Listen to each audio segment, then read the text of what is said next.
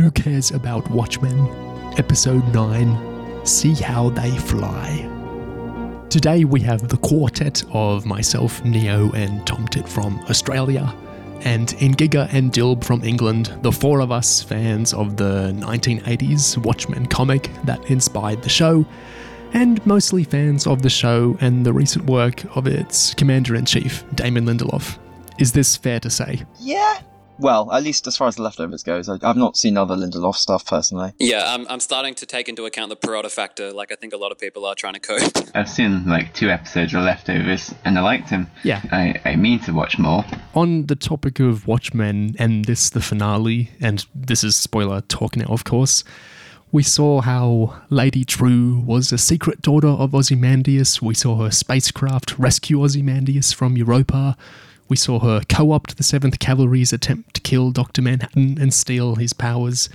Then we saw her father, Ozymandias, thwart her attempt to gain Manhattan's powers by way of frozen squids raining from the sky. Trieu killed Cyclops, Trieu killed Manhattan, Squids killed Trieu, Looking Glass killed Ozzy's pride by knocking him out with a wrench.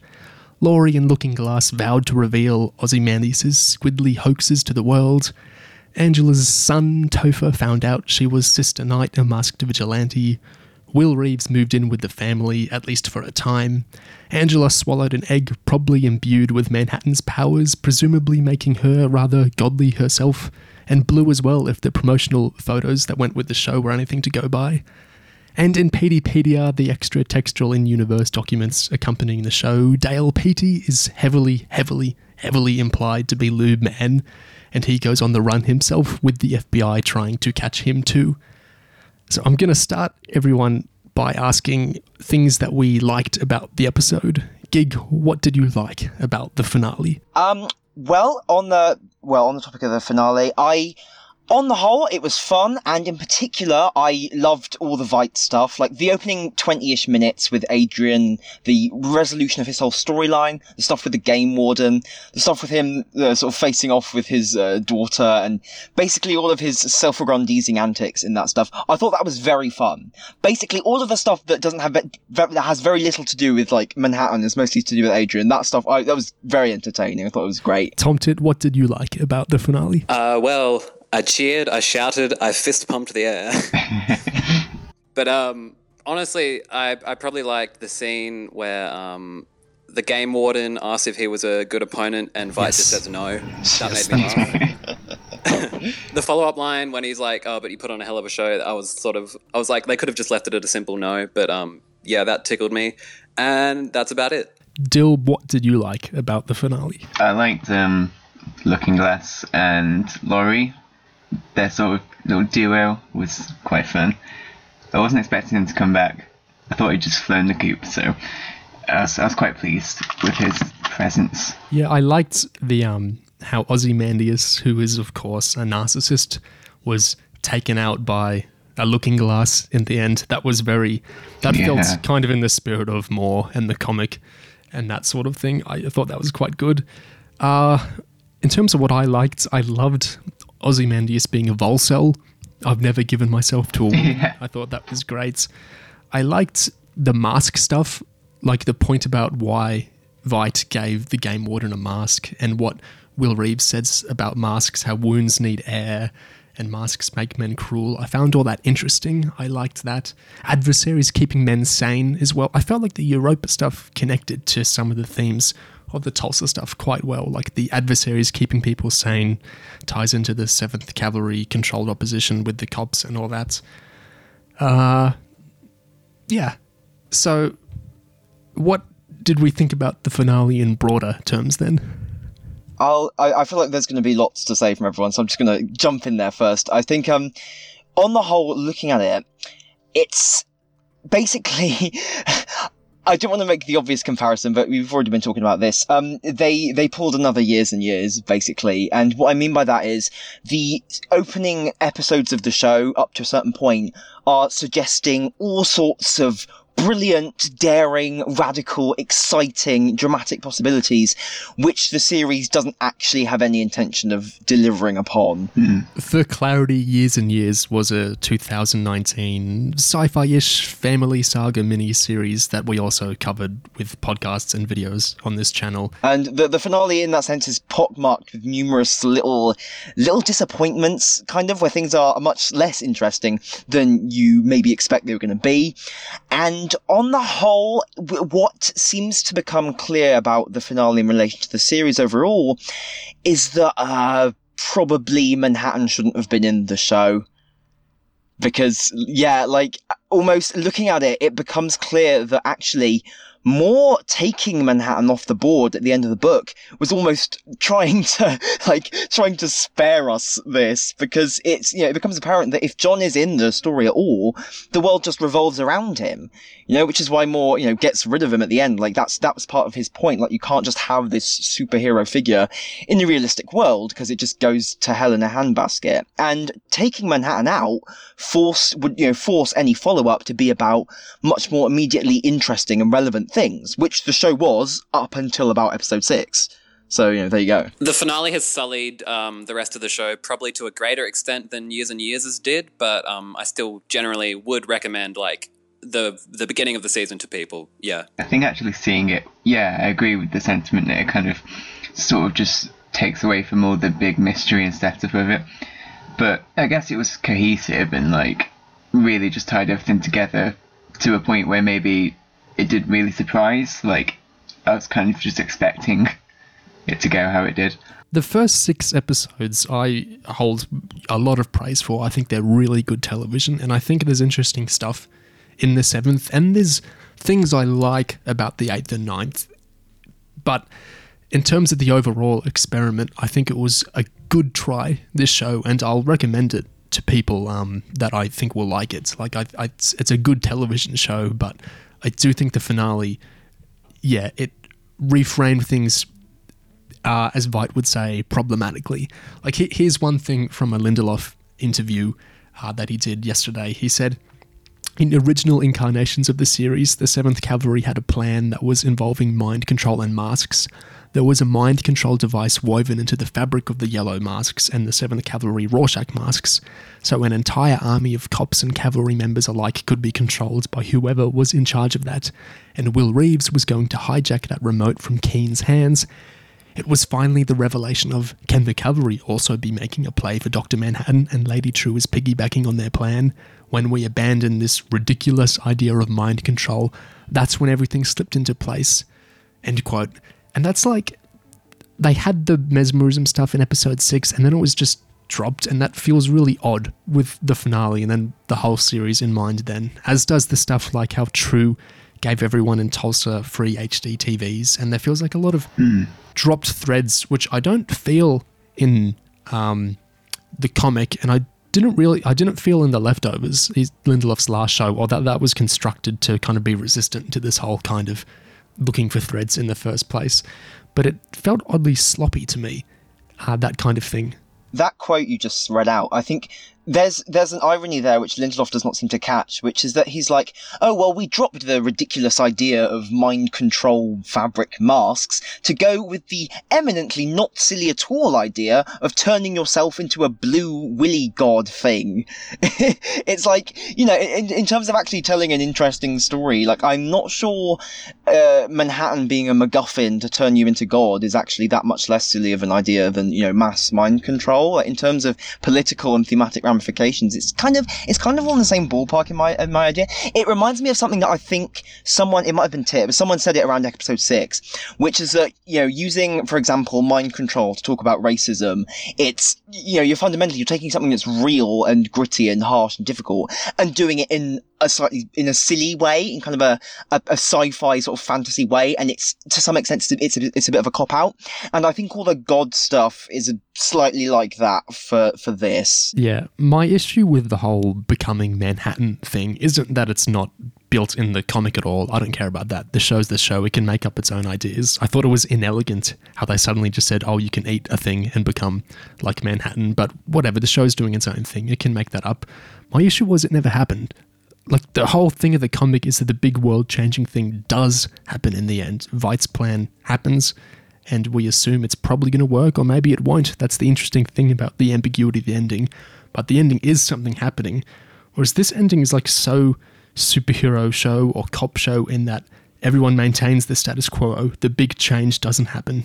A new person doesn't become a god and change things. They prevent that from happening. Things stay mostly the same. The heroes save the day by preserving the status quo, and that feels so like like Lindelof said he wanted to disrupt the comic Watchmen. He wanted to be brave, and I don't feel like this is in the spirit of the bravery of the comic, and I certainly don't feel this is like being even braver by disrupting the comic. I feel like this is much more like a very traditional superhero thing because a big thing didn't change. They stopped a big thing changing.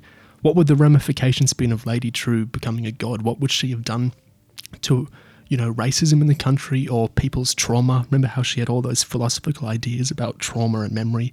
What would she have done? We'll never know because things stayed the same in the end. That was the story of the show. And I just find that so dissatisfying because the show had really developed its themes interestingly and it had thrown up a lot of interesting ways for things to go. So for the heroes to stop things happening. It, I didn't like that. Yeah, there was sort of almost nothing in this episode to really challenge or unsettle the general viewer, or like no memorable images either for me. It's sort of a lot of soundstage work, and which is odd because I read an interview where he said that he didn't want the finale to reflect the last issue of the book where people stand around and talk because it's a visual medium.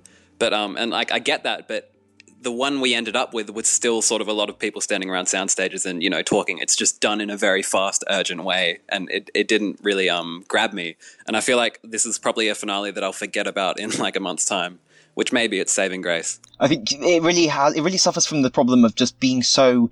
It's so normal. Like it's the kind of finale you would see on like season one of some you know decent show, perhaps an unamazing show. There was a blue sky beam. There was literally Yeah. blue light pointing upward, like in any like superhero movie. Yeah, there's so much like blue beams of energy and shit, and oh, like you got 30 seconds till the countdown, and Manhattan runs out and disappears, and all that stuff. It, it's it's like it's it's so weird and almost absurd to end the show in this way if you're trying to have the name of Watchmen and bear the name of Watchmen, because you know part of what makes Watchmen so memorable is that it's kind of haunting.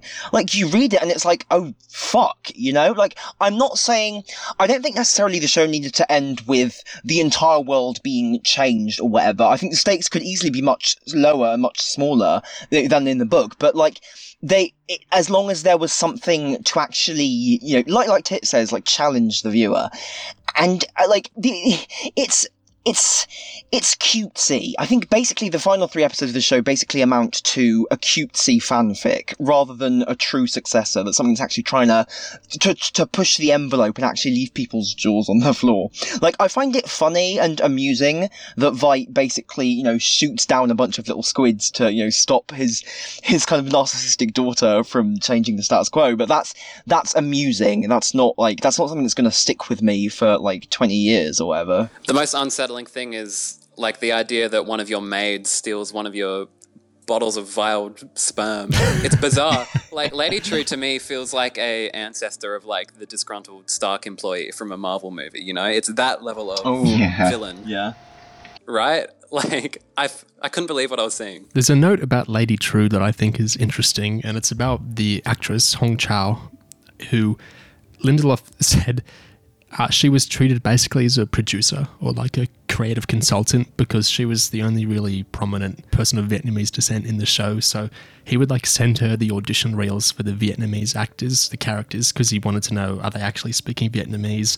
And he would like run through the Vietnamese elements of the script with this actress because he was unsure if they were, you know, problematic or they had issues or whatnot. So she wasn't just an actress; she was like a kind of a creative deal for the show. And I feel like that's an issue to me because for there to be so little like representation of that in the writers' room, it kind of speaks to why the Vietnam stuff felt undercooked in the end.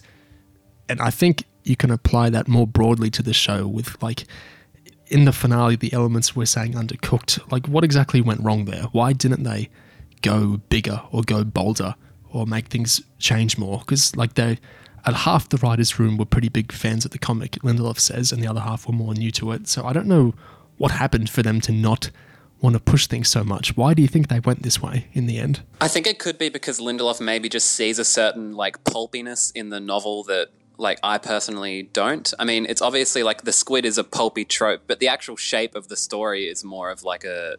I mean, parts of it are noir, parts of it are sort of um, conspiracy, but like it's not like a. It's not using the shape of a superhero story, is what I mean. It's just using the characters, and um, I think Lindelof, because like most of his experience is in genre work, you know, like Prometheus and um, shit like that, Star Trek, which doesn't necessarily like transcend the boundaries of the genre's shape. Um, so I think he's kind of just writing what he knows. I, I, I, I don't know. I don't have an answer, basically. I think that interview quote where he says where, that you mentioned earlier, where he says originally they wanted it to be like the last issue of the comic, where it was um, in monologuing, but then they said actually no, we shouldn't do that. It needs to be it needs to be exciting because it's a visual medium and so on and so forth. Uh, and for, for to, for the record, I don't necessarily agree with that conclusion there, but I think that's revealing because I think in their heads they were like, well, it needs to be a proper TV finale. It needs to be exciting. It needs to wrap everything up and this and that. And I think, I think they, they'd set themselves such a huge challenge and a puzzle in terms of getting all of these elements in and getting them to work together that I think what we have in this finale is just like the best they could do in terms of getting a, an episode of television together rather than like rather than them actually I think it's like I think I think they probably might have liked to do something crazier and wilder, but maybe they just literally just couldn't like couldn't work out how to do anything, so they just lowered their ambition slightly. Speaking of not working out what to do, Dilb, since you're the big Looking Glass fan, can I ask what you thought of how he treated Veidt and like how he knocked him out in the end, and his general kind of just reaction to Veidt in general? Yeah, I was expecting like some kind of big confrontation. I actually kind of liked his sort of sad, like resigned curiosity when he asks him about the squid and stuff. But yeah, it felt like Looking Glass was kind of a spare part for a lot of it, just sort of tagging along. He's never seen like Doctor Manhattan before, and he's just sort of there, you know.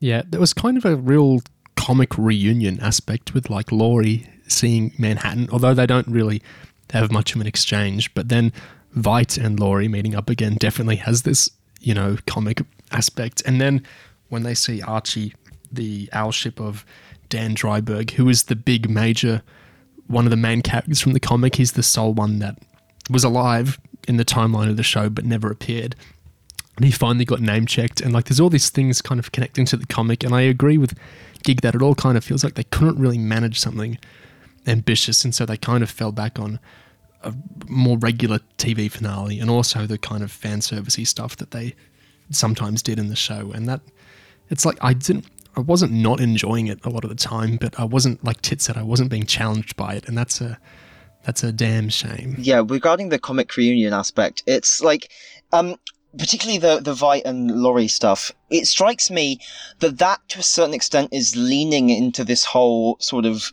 oh nostalgia. The gang's back together. God, what if what if they quip to each other about the stuff that happened in the comic, guys? And and which and it's that's the sort of stuff obviously that we see all over you know, pop culture now. You know, because every franchise is now doing this. You know, old actor, old characters come back. And what struck me is that um, something we saw recently, which skewered that thing so nicely, in my opinion, was you know the return of Twin Peaks, which kind of had this thing of old Oh, characters yes. coming back, but sort of unsettled that in a way that was actually provocative and sort of un- undermined it in various ways and sort of kind of set you up to expect some kind of wholesome reunion, but then sort of delayed gratification on that and undermined it and stuff. And so, like, it, it seems like it's annoying that in two, two years ago we've had you know a major television series completely kind of puncturing that whole style a, a major what a major television series. Oh, oh, oh, God, fucking hell! oh, literally, I thought I, I thought my connection got out. You hadn't heard me, but you were just taking the piss. Very funny. Anyway, it's annoying to have had like a major um work skewer that so well, but for for a follow up to Watchmen that is kind of doing a similar thing with a thirty year time skip to not really lean into that nearly as much. Yeah, the interesting thing there is Twin Peaks The Return was such a success that many, many prestigious film associations are calling it like the best film of the 2010s and such. And whatever you can think of their classification reasonings, like clearly this resounded with a lot of people in a huge way and it had a huge merit and worth and prestige to it that it really earned. And this was it wasn't just by being resistant to its past. Like the return did a whole bunch of new things to itself that weren't just about its relationship to the 90s seasons of Twin Peaks, but it really indicated that there's a lot of storytelling worth and things you can do if you have zero interest in pandering to like nostalgia. And it's odd because I know Lindelof loved The Return, as did, you know, most showrunners like Lindelof, Noah Hawley, all these people, they loved The Return. We loved The Return. It was very popular amongst, you know, TV geek people. So it confuses me that not many shows are seeming to pick up its lessons, you know, in terms of really interacting with resisting nostalgia in that way. Like this show talked a lot about nostalgia, but it went pretty hard for the nostalgia in the end in a lot of ways. Like the thing with Laurie saying, "Oh, we're finally going to prosecute Ozzy and stuff." It's like this is just like limply extending the comics ending and changing Laurie's mind. Like that isn't a new direction or anything. So it confuses me why Lindelof and other people aren't taking lessons from that uh, work called Twin Peaks: The Return. Yeah. It's ironic you mentioned nostalgia, but nostalgia, the drug, was not mentioned in this episode at all, despite being by far one of the show's best new ideas, you know, most interesting new ideas. Was it this podcast that had the idea that um, Trieu would be sort of transmitting? So, because there's something about how the Trieu company has some has the rights to American um, Hero Story. Will Reeves inherited the rights from Captain Metropolis, who left them to him in his will. So he has the rights to the Minutemen and everything, and he's in cahoots with Trieu, and Trieu's installed free HD TVs all over Tulsa. We weren't the only ones. Like a lot of people independently came up with these ideas of is Trieu going to, you know, transmit some kind of hypnosis or mesmerism or you know an empathy bomb with the millennium with the millennium clock. I assume that's what you're talking about. One of those Yeah. ideas. I think an empathy bomb would have been a lot more interesting, and yeah, it would have been something happening. Like, And and the fact we were far from the only people. Loads of people came up with those ideas confuses me because I assume they came up in the writers' room as well, and I'm interested why they didn't go with them. Like these aren't big budget ideas. An empathy bomb isn't a hard idea to do. Just film a lot of people reacting to a TV and then you know acting different and having different dialogue about how they feel now. So You cut in some flashbacks too, since the shows so good at that. It strikes me that on the, the true front, specifically the Millennium Clock, that was another thing that people had so many kind of imaginative, crazy, exciting ideas about. Like, you know, they, what does it mean to say it tells time? What's what's that code for? Could it be to do with time travel? To do with memories? Is it going to warp some shit? Like, it, it, what what's the significance of it being positioned in like the center of America geographically? What's it going to do? And it just turns out to be a, a gimmick that turns you into Doctor Manhattan. How disappointing. Could they have picked anything more disappointing for the clock to be outside of just being an actual clock that has no other purpose? I mean, I'm on record as like not being entirely crazy about the mind control idea, but to me, compared to this, it's like at least it's indelibly linked to like the world of Oklahoma that they were creating in the early episodes. Whereas bringing in Doctor Manhattan just feels like a like an afterthought, you know. Uh, speaking of Oklahoma, I have to say I loved when they used the opening song from Oklahoma for the um the after effects of the Frozen squid fall I didn't love how the Frozen squid fall was really realized. I felt like that was oversold, probably in the script and in Ozzy's dialogue, talking about it's going to be so destructive. And we only saw a Trieu die, and the city didn't look that trashed in the end. But I loved circling back to the premiere and using another song from Oklahoma, the musical there, for no real reasons beyond like fan service. And I I knew that thing. Speaking of that sequence, um, when that song's playing, um, that's that the bit where Topher sees uh, Angela's costume in kind of hung up, and they have that sort of wordless bit where they look at each other, and it's like, oh my god, he's realizing that his his uh, Angela is is a vigilante and stuff. Um, that was another thing that reminded me of years and years because that finale also had a sequence where like something was kind of given fake payoff and kind of to to suggest to you that something cool ought to have happened, but they didn't actually uh, follow through on it. I'm specifically thinking of the bit where um a bit the, the bit the sort of the fantasy sequence about what might the fate of be, yeah, which kind of teases you with the Oh, idea of something yeah, cool happening yeah. there, but they didn't actually pay it off. And here, like Topher was so signified and so interesting and so set up up for stuff earlier on in the series, and he gets no lines in this episode. Yeah. Nothing at all. He just looks at Angela. Angela pulls a face for a bit. And it's like, oh, great. Yeah, I think on that note of him looking meaningfully and shocked at the Sister night costume and then to his mum, my issue with that, I like the moment for what it's worth, but my issue is we never got, or at least I never got clarity for the actual public knowledge of the cop superheroes, Sister Night, Looking Glass, Red Scare, Pirate Jenny, everyone. Like, do people know about these? Are there like drawings of them? Are they talked about in the newspapers, or is it real locked down and they just wear it so the Seventh Cavalry can't see them? Like, does anyone has anyone seen Sister Night in public and like posted on the internet? Oh, look at this vigilante in Tulsa, cool costume and stuff. Um, there's, no, there's no internet in this timeline, remember? oh, true, but do you you know what I'm saying? Like, does anyone Yeah. know about these people beyond people who would be at like crime scenes? Like, is it? I know that it's only there to like combat, well, supposedly combat the Seventh Cavalry and their doxing of the cops and that. But is there any public knowledge of them? Is my question. Well, we saw the paparazzi ph- um, photographing them in episode two. I Oh, think. yeah, like, so I think they're, they're out in public enough that they've probably been seen. Like, I doubt their existence is the secret so much as you know their their actual uh, se- true identities are the secret. So, do you assume Topher like knows of Sister Night? Like he's seen that before, and he like knows, oh, that's a superhero cop in Tulsa. Do you think he? I mean, even if he doesn't know who Sister Night specifically is, like if he sees that costume, he, he can you know he can assume that it's a it's a vigilante costume. Like, what else is it going to be, really? I mean, we, the viewer, haven't seen Sister Night since episode four, and I would argue this hasn't really been a show about cops since like episode six. I, th- I think they they would they thought we wouldn't notice that they just sort of brushed off the whole um, talking about cops element. You know what really hurts there is this was a really good, interesting cop show. The show was doing really well with its themes, in my opinion. The stuff it was doing with Tulsa and cops and generational trauma and racial legacy and all that, that was really working for me, and I thought it was going super well.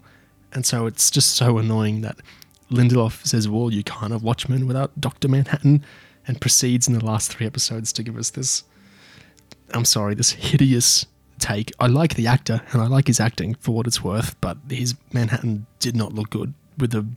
I'm not going to harp on this point. We talked a lot last podcast about that, but you know what I'm saying. That it just it abandoned a lot of what was not just working well, but was working really well. What was really going well as a show, and I really loved to do this stuff instead. It's very glib what we get of the Seventh Cavalry in this episode, considering I know I know oh. Lindelof had a, like a whole thing about how well you know the, the cavalry are inept really, like they couldn't be like a, a real major threat or whatever. But yeah, I I think you can have the cavalry be incompetent and stuff, and obviously Keene's death is very funny in this episode. But you can yeah you can have that and still at least have the themes be in play still.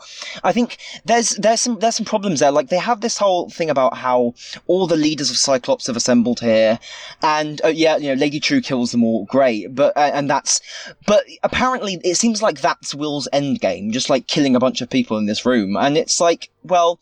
Okay, I can see how that's something he might want, but given given what Will has seen and everything that Will has gone through, the thought that he would just be like the thought that he'd be satisfied with just taking out like a few you know figureheads basically, rather than seeing through to the deeper underlying problems of you know society, that's really annoying. It, it's uh, it's one of those liberal things, you know. Not to harp on this, but like it's it's one of the things where oh well the system isn't the problem. It's just this evil racist cult inside the system. That's the problem. Yeah, and it's almost it's actually it's almost annoying actually in that little speech that Trieu starts to read out where she's like, "Ooh, Cyclops, you have terrorized people all the way back to the Greenwood massacre." And it's like, um actually, um the Greenwood massacre that actually happened. That wasn't just like a a little like cult thing doing that. That was American society itself doing that. You know, you can't just put it in a box and then say, "Oh, okay, we're we're, we're killing the box. Bravo, problem solved." You know, it's just it, it's refusing to look deeper down into the underlying problems, which is, is annoying, and I think it sells out some of the good stuff in the earlier episodes. Yeah, uh, I agree so hard, and I'm gonna get on the soapbox a bit here. First minor point is like you know in the first episode how the humorously modified Rorschach speech had that line about liberal tears, and that's not a thing like white supremacists or the alt right say. No, people don't say liberal tears. It's not an actual thing. You can tell this is a bunch of Uh, uh, liberals. yeah, you can tell this is a bunch of liberals trying to write these type of people, I would say without really getting inside their heads at all, which you know you can argue is good ethically. That's fine, but I don't think it's good writing. And then in this episode, we had another line about, you know, we were going to have ourselves a little culture war. Kane says, No one would say that. That's not what these people say. And this flippancy with the cavalry, I don't think it's cute. And I don't think it's like morally uh, justifiable the way the show wants to do. Like, there's another Lindelof quote where he says, What made the comic appealing to him is that Veidt stops a nuclear war from happening temporarily, but you don't come away from the comic thinking peace is going to hold forever because it's our nature to point weapons at another. So there was never going to be a version of this show where white supremacy was going to be defeated. Therefore, you couldn't take that on in the finale. You had to sideline the Seventh Cavalry. And no, no, you didn't. Like, the show consistently treated them flippantly and wasn't interested in really exploring them. And I don't, I don't find that like justified in that liberal way of well, obviously they're wrong, so we don't need to consider them at all. I'm not saying you need to humanize them or justify them, but it's just bad writing to have your villain be these completely evil, you know, group that you never explore at all, and then you get less interested in because these are like the these are actual this resonates with people because there are actual groups like this. You know there's you know an actual alt-right movement there's actual white supremacists there's actual cults like that.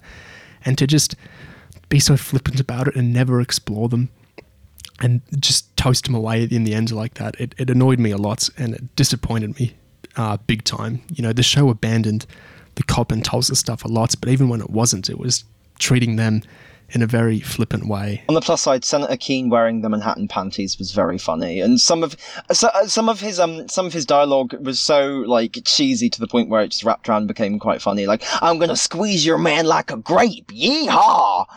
Like all, all of that shit. I re- I really loved how the order of like the injustices he said was first they took our guns, and then they made us say sorry. It's like that they're saying sorry is like the truly catastrophic thing that he's really wounded about. I thought that was funny.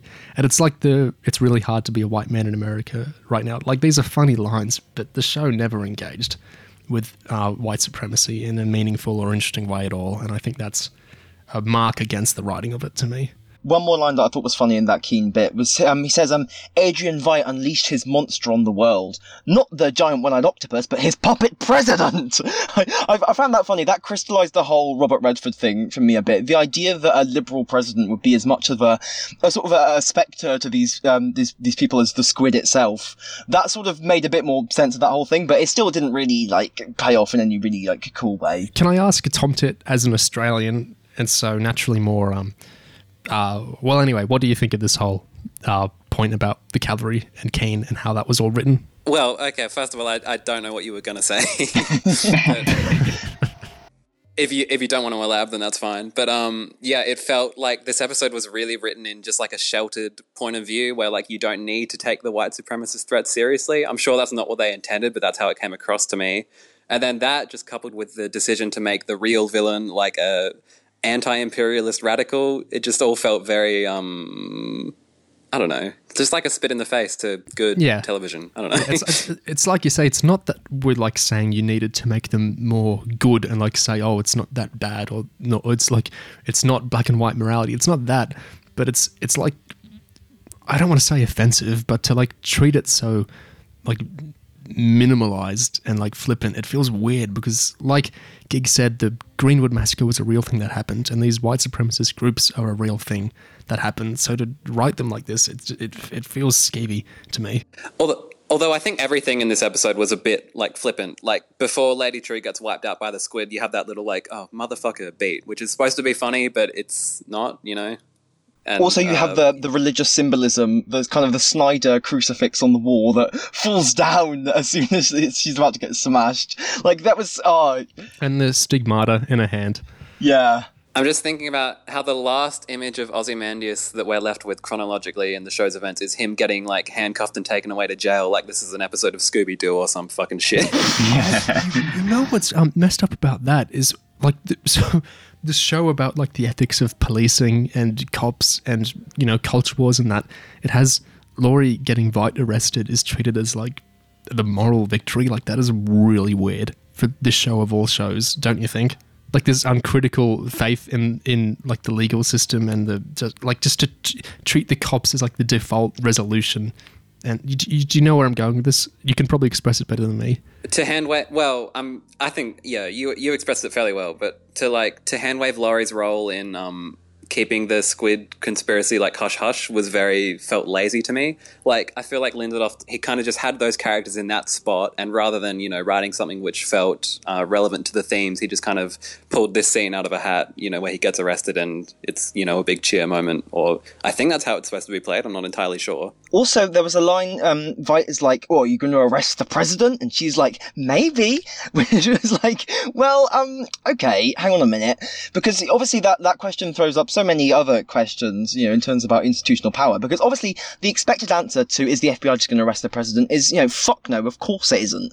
Because, you know, as history has so often shown, that sort of thing simply does not happen. But it feels like the fact that they have Laurie give her sort of sassy answer to that, like, maybe we'll arrest the president, you know, the world's not going to end. It seems like this is going to sound so stupid, but it seems weirdly like a. It seems like a Trump thing, like they made it a Trump thing Yeah. at the last minute, and that that concerns me. Do, do you know what? Do you know what I'm saying? Like, I, That I was don't know. absolutely the vibe I got. Yeah. Yeah, yeah, it came to yeah, it occurred. to me Basically, like it, it's glib rather than politically, you know, insightful or incisive in any way, and you know that's irritating because the book is a great political satire. Speaking of racial violence, I was really dissatisfied with how Hooded Justice's ending is like him just saying, well, the god could have done a bit more. And just like kind of. Do you know what? Like, Hooded Justice ended his whole saga of American history and racial violence, and he just kind of waves it off. like, just saying, oh, we could have done a bit more. And like, there's the symmetry of him being back at the theatre at the end. But I feel like the laziest way to do a finale is just to connect it to the premiere and rift off a premiere because this is, it's just very basic. Like you recall the beginning of something and it feels satisfying because it's like a loop. It's, it's a very easy way to do finales. And it just felt like it could have just didn't really go anywhere after his amazing sixth episode. I, I didn't like like I agree Dr. Manhattan could have done a bit more obviously but the show could have done a bit more about the point that he could have done a bit more you know what I'm saying I think the show was way too like neutral on Doctor Manhattan in general. I mean, all the stuff about his role in Vietnam is hand waved away. You know, especially by the simple act of putting him with Angela, like in a romantic relationship, and you know, she was literally raised as a child, like idolizing him as a god, and that's all never addressed. It's just a sweet love story, la la la. la. And you know, you have all this stuff about like Dr. Manhattan as a symbol of white power, which, you know, they went in a different direction by putting him in the body of Cal, but um, they never do anything with that either. And um, yeah, I, I don't know. It's just like the Dr. Manhattan strand is just like a void of substance, basically. Yeah, the Doctor Manhattan stuff. Um, it strikes me that as much as I don't really rate it that much as like a uh, direction for the story in general to go, there is clearly something. There is clearly something that could be done there because you have the white supremacists viewing uh, Manhattan as this ubermensch who they can you know become, and obviously that that makes a certain sense.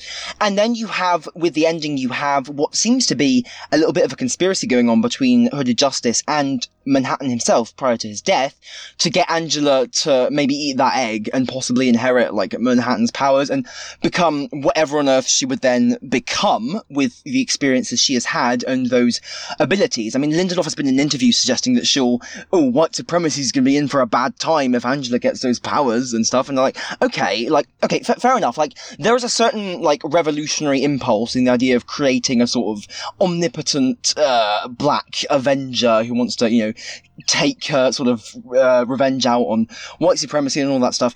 But the thing is, if you, that's that's an actual story, and if that's a story, that is the story. That's not just like a glib thing to maybe gesture at at the end of the story. That's the actual. That's the only thread of actual story anywhere in this Manhattan shit in the show. And they don't. They just. They have just a weird scene of her eating a raw egg, and then she is about to step into a pool, and that's all we get. Like that's so fucking bizarre. Uh, the egg shit is so weird in general because they they thread the egg stuff throughout the entire show. They've got everyone thinking there's going to be some crazy cosmic egg kind of theory stuff where the universe is an egg or whatever, and it's just her eating a raw egg, so she can become Manhattan, but we don't see it. Like it just doesn't make any sense. I don't understand why they did any of the stuff. It's just so fucking strange. I feel like the eggs are much more of a motif than a symbol, and that they're frequently just used to be used to be in the show without really mapping onto specific ideas. Like I think there's always oh the new life because eggs represent new life can tie into the generational and legacy themes of the show, and more so maybe eggs kind of can work as a representation of paradoxes because chicken and the egg, and so eggs kind of represent Manhattan in that way. The comic is overflowing with amazingly deployed uh, literary motifs and symbols and allegories and all these kinds of techniques that all feed into each other and all very focused. Like you can read them in a lot of ways, but they all their connections are very. Uh, they really work and they've really been considered, and the comic really crackles with intelligence. You can tell that the two very, you know, intelligent men created this with so much thought. Even as they were improvising, you know, parts of it, there was so much intelligence going into it. And then the show was written by a lot of people who are very creative, and I'm sure they're very smart and everything. But stuff like the egg motif just makes me kind of go, eh, like I'm not really feeling the smarts here. Do you, do Like you they just put it in for that image at the end of her drinking the egg, like, yeah, and sort of because it felt so clunky the way it was addressed before. Like, oh, we can put his powers in an egg. And it's like, okay, that's where they're going. Great. Look, What Ma, I did a symbolism. yeah. Um, I think it's very appropriate to the themes and motifs of this show that it's written by the son of the creator of Lost. You know, I mean, am, am I wrong in that? Like, I haven't done the research, but I, it, Nick Cuse is the son of Carlton Cuse, right? Yeah. I mean, Nick Cuse wrote some of the really cool leftovers episodes, didn't he, with uh, Lindelof? So yeah, he was like- on I was- International Assassin. Yeah, so and also you know the pilot of this of Watchmen was great as well, which he was on too. So I was expecting something really kind of crazy and trippy for this, and it was just it just it was just so normal. Like I think the the least the, the least exciting episodes of the show generally have been the ones that felt the most like normal television, and the least like experimental kind of fun boundary pushing television. And and this was one of those, you know. And that point about Moore and Gibbon, um, yeah, the the the, the creative team behind the book just being so overflowingly like creative and everything just so considered and the the show in comparison it just it really is a Chad and the Virgin scenario. Like it's just it's just it's ah like it's it's so despairingly mundane. Like this is like yep okay this sure is the work of a bunch of TV writers somewhere trying to do an imitation of Watchmen and that's what it ends up being and it's just it's just frustrating because you had some genuine genuine nuggets of brilliance in the first half of the series I, I want to stress. I think everyone involved here is really good at their jobs. Like I think this is they're all making television at a high level, and you know it's it's HBO and the people here, the writers, they are skilled and they're talented and they're doing good work. But a lot of the people here have done better. Is the, is the issue, and they're trying to live up to a comic that is incredible. It's a you know it's a masterpiece of the form, and that's the issue. I'm not saying anyone here is like untalented, but I'm saying they set themselves a really high goal and they you know, they well, you didn't meet it, so it is what it is. No one was forced to make a Watchmen show. You know, Lindelof chose to do this after being offered three times, and you can read the biblical allegory into that, um, for sure. But like, they didn't have to do this, and they did do this. So I'm going to judge them for how good a job they did or did not do. Should have watched more Outer Limits episodes. Um, Moore and Gibbons, they described the original Watchmen book as being like a jewel, like with all the symbols and motifs, like it reflects from any angle and any side, and Oh, it's just all these patterns and stuff. And in that sense, this show is very much like an egg. it's it doesn't reflect anything. you crack it open it spills everywhere I, I really agree. I think what the, I think the mark of a great story, or at least uh, what I take as great stories, what really appeals to me is like you. s- I love that jewel idea. I've, I haven't used that before. That's really good. But the refracting idea that all the part, the component parts of a story reflect and reflect on each other. Like the micro represents the macro, the macro represents the micro. I think this is what you find in like masterpieces, where like every storyline um, reflects each other and they interact with each other and they feed into each other. And the comic absolutely does this in spades, and not just in the really. You know, it's funny to say literal, but stuff like the Black Friday sub story reflecting on multiple characters' journeys. Not just that, but down to like the symbols used and how the use of the symbols involves. It's all done such an interconnected, fantastic level. And you know, I don't blame the show for not living up to that, but it's Watchmen, so this is how you're going to get judged. But I will say, I felt like the show's Dave Gibbons, the illustrator. I say illustrator of the comic, and I feel like I'm doing him a disservice because he was the creative team, you know, with Moore. They mapped out this story together. You know, they did the world building together. It wasn't like Moore just sent him the scripts and Gibbons just dumbly like drew them, albeit really well. He was like the other half of this. But for the show, I felt like that was Nicole Kassell, who directed episodes one, two, and eight. And like she always said, she was trying to imbue her episodes with loads of symbols, um, and not just to reflect the comic, but just like visual storytelling in general. And you know, she had her own little ticks, like all the split diopter shots she was using. I was quite happy with like some of the um, not the writing side of the show and stuff like that, but yeah, the show's Moore equivalents, which I guess were the six or seven or so writers. I know there were two stages of writers' rooms, but yeah, they. I mean, it's very hard to live up to Alan Moore. The guy's amazing. Um, I guess I want to talk a little bit about uh, like Hooded Justice's speech at the end because I feel like it was kind of meant to be the centerpiece of the episode, but it um, fell short for me. But I don't know, I may be in the minority, but um, it kind of felt to me it. like, and I'm interested. Right? Yeah. Well, I It think in felt to today's world, when- you feel like you're in the minority. As, as would say. Oh god. um, yeah, moving on. Um, it kind of felt like to me he was saying like, you know, you shouldn't be angry about all the injustices, and because I couldn't stop thinking about like Hooded Justice, he wore his mask, and in wearing that mask, he actually got a lot of like material shit done against Cyclops, you know. And he's he's here saying like, no, uh, masks are bad. When like it was the Minutemen who were after the fucking publicity the whole time, who were like actively impeding that progress, um, and they were all out in the open.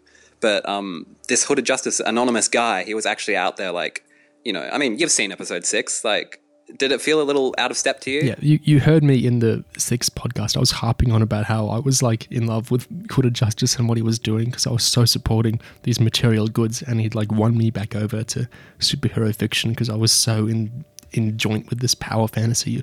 Like now, I saw a superhero that was actually absolutely doing such material good, and then at the end, he's like, "Well, masks, hmm, not a good idea. Those those wounds need air." And like I think that works with the mask theme the show is doing. I don't agree, like personally, exactly with what it's saying, but like at least it was connecting to a theme of the show. And at that stage in the episode, that was enough to satisfy me, I guess. I think with the mask thing, I think it's maybe a bit uncharitable to take the line as him saying that like you fighting crime is bad or fighting Nazi cops and Nazis and KKK and stuff is bad or whatever. Rather, the the, the nuance that that speech tries to put on it is that it's he what he specifically says is that you can't heal behind a mask uh, in terms of like yourself. Like you can't in terms of whatever kind of fundamental trauma pushed you to adopt that mask you can't actually move on from that trauma until you let that mask drop which i think and i, I think i think yeah i think there's substance to that but i question how relevant it really is to you know hooded justice's story or the kind of the themes of like him and angela and just stuff in general like it's it's a bit of a weird thing for him to sort of drop in right at that point and that and for that to be like the closing statement of that whole storyline it's a That- bit weird That's, that's where I come back to my point that yeah, it's probably bad for you personally and your relationships. You're also doing a shitload of materially good, material good, and you're fashioning yourself as a hero. So there's a bit of sacrifice involved. So like, I'm not struck by, oh my god, this hero who was doing so much good, he wasn't healing quite right. He wasn't mentally healthy. His relationships were bad. Like that's all really sad, and I feel bad for him. But like, uh, I wouldn't really make the trade off that this guy had better relationships and didn't get a bunch of racists destroyed and didn't materially improve so many people's lives. Like, uh, I'll take the superhero, please. you know what I mean? Sorry. I just meant considering like drama wasn't really played upon, you know, like um I didn't really get the sense that he was really remorseful for his for wearing a mask until like his speech at the end. Um, Yeah. So yeah, do we all do we know who uh, Lindelof was taking inspiration from in his uh, depiction of um, Will Reeves in this episode? No, go, go on. okay, well you'll love this. Um, apparently, that whole strand of this episode was inspired by Dumbledore in Harry Potter. yeah i remember that interview quote yeah, Yeah, oh gosh Dumbledore. This is Lindelof's favorite book. How Dumbledore um, wants to like, teach Harry a lesson, and um, he he lets Harry learn the lesson himself, and then he explains what the lesson was, and that's why the episode is the way it is. And that wasn't the only time this episode reminded me of J.K. Rowling. Are, are you are you are you having a joke or are you being serious right now? Did Lindelof actually cite Harry Potter and J.K. Yeah, yeah, Rowling that's- as- Yeah, on on the I think it was the official podcast. He says he talks about how much he loves Harry Potter and how it's his favorite book. Um, Yeah, I can verify this. book That club. is that is in there. I read that as well. definitely queuing up that pastor image of the politics of Harry Potter right now. I, I tell you, oh man, And um, I was like flabbergasted to see that after I watched the episode because while I was actually watching the episode, the whole ending with um the idea of who deserves Doctor Manhattan's power, and it's Angela, and she deserves it because she didn't seek it out. Um, it was just offered to her, and that's just the fucking philosopher's stone. this like you see this all the time in fiction. You know, going back thousands of years, and I hate it every single time. I detest this idea that you can't have power if you want it. I think that is such crap. You know, like Trieu can't have power because she wants it. Yeah, it's so. It is so it's passive. It's like a very passive type view. In supporting of the status quo and supporting the people in power who want to keep that power is this idea that heroes don't take power. It's foisted upon them you know by those who would give it to them. Like this is such a regressive passive in favor of the status quo as bad as it might be idea. Like all this thing like i know most politicians are terrible you know and i know that there's a lot of terrible ambitious sociopaths seeking power and stuff but the idea that if you're seeking power, hmm, that doesn't mean you should have it. It's just such crap. It's just such you can't change anything, which is what this show was, you know, the finale was about in the end. It was not letting things change.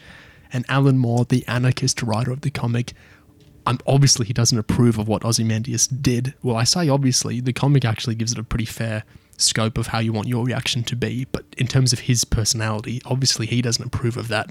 But he wrote something that changed in the comic so this all this is tying in together i think the whole discussion. This idea that you can't change things or you just this fundamental idea you shouldn't change things or changing things is bad. Ugh, i hate it. I guess Jon Osterman wasn't like seeking the power either, and I guess they're trying to they're trying to make the point that he's sort of maintaining the status quo.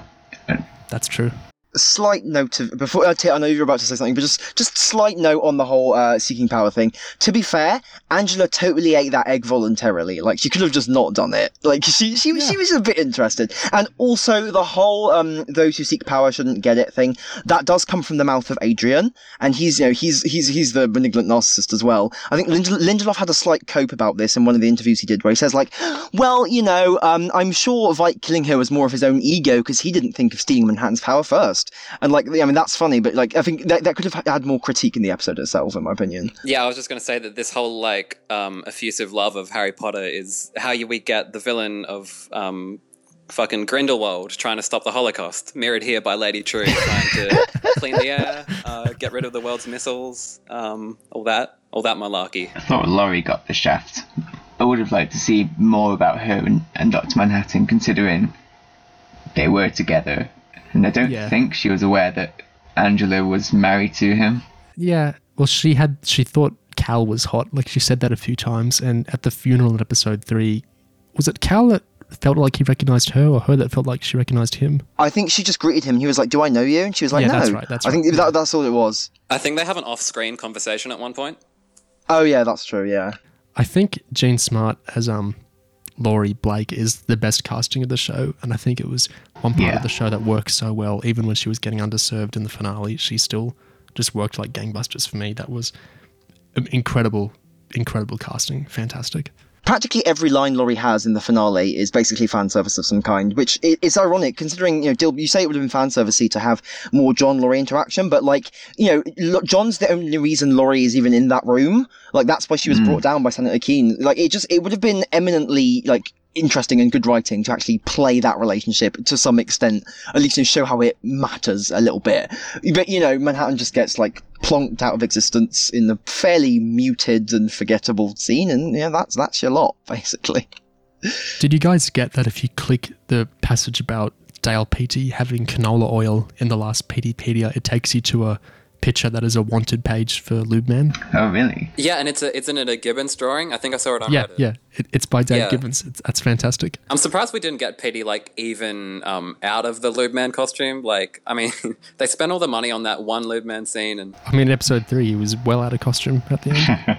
Oh, right. Very funny. yeah, but um, just the actor like completely completely dropped out of the world. But um, yeah, you know, I'm fine with no uh, epic lube man saving the day. You know, the one scene was a, a good innings for him. In short, would you guys want a second season of the show? Yes, but by someone else, I think. If this was all he had to say, then that's. I'm fine leaving it at that. But if someone else has something, sure. I hear people suggest that like in 35 years, like the next generation of authors could pick this up and build on like this show. But I, I feel like the material in this show is not um, not like what's the word? Long lasting. Not long lasting, not provoking enough for like future Significant. Yeah. Right, yeah.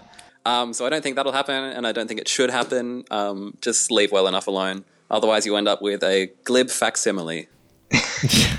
Yeah, I did love most of this show, but I definitely don't think it's going to inspire any new minds the way that the original comic inspired Lindelof in the first place. Also, I don't want Watchmen to be a franchise that keeps coming back over and over for people to keep giving their take on. Like, let it's a book. It happened. It was great. Let it be finished. Okay, I, I appreciate some parts of the show, but like, I don't want it to become an ongoing thing. Like, I don't, you know, I'm I'm totally public domain supporting. I, I think it's fine for people to respond to classic works, but that should be its own thing. Like, I just don't want it to be. I don't want it to be some franchise. You know, no matter as, as much as DC is trying to do that increasingly with the comics, I think that's very bad. So, no more, please. And um, Lindelof has talked very openly about how he wants Watchmen to be a franchise. Like, and he talks, he says things like, um, when he says he's talking about Joe Keene's monologue, he's defending it, and he says how Veidt explains his plan in the original book, and then he calls that a trope of genre, but it's also a trope of Watchmen. And like, I Ah. don't know if I'm. I think that happens one time in a book is not a trope. You know what I mean? Yeah. For this non-existent franchise. Um, so that's worrying. The reception to Lost has scarred Lindelof off not dotting every I and crossing every T. To be fair, they didn't cross every T. What? How the fuck was Will so sprightly at 105 years old? They just, you know, they set that up and didn't answer it at all. How did you drink that coffee? Like, it's so ostentatiously set up as a mystery, and they just don't like they don't do anything with it at all. Like, no, he's just he's just completely fine. Hmm. It's like um, people um, online are saying like Doctor Manhattan just fucking died, and all people can talk about is Lube Man. To be fair, I think that last Peteypedia document sort of sort of being the final word on Lube Man is almost a more satisfying final word on the show than the final shot of the show. I love it. Yeah.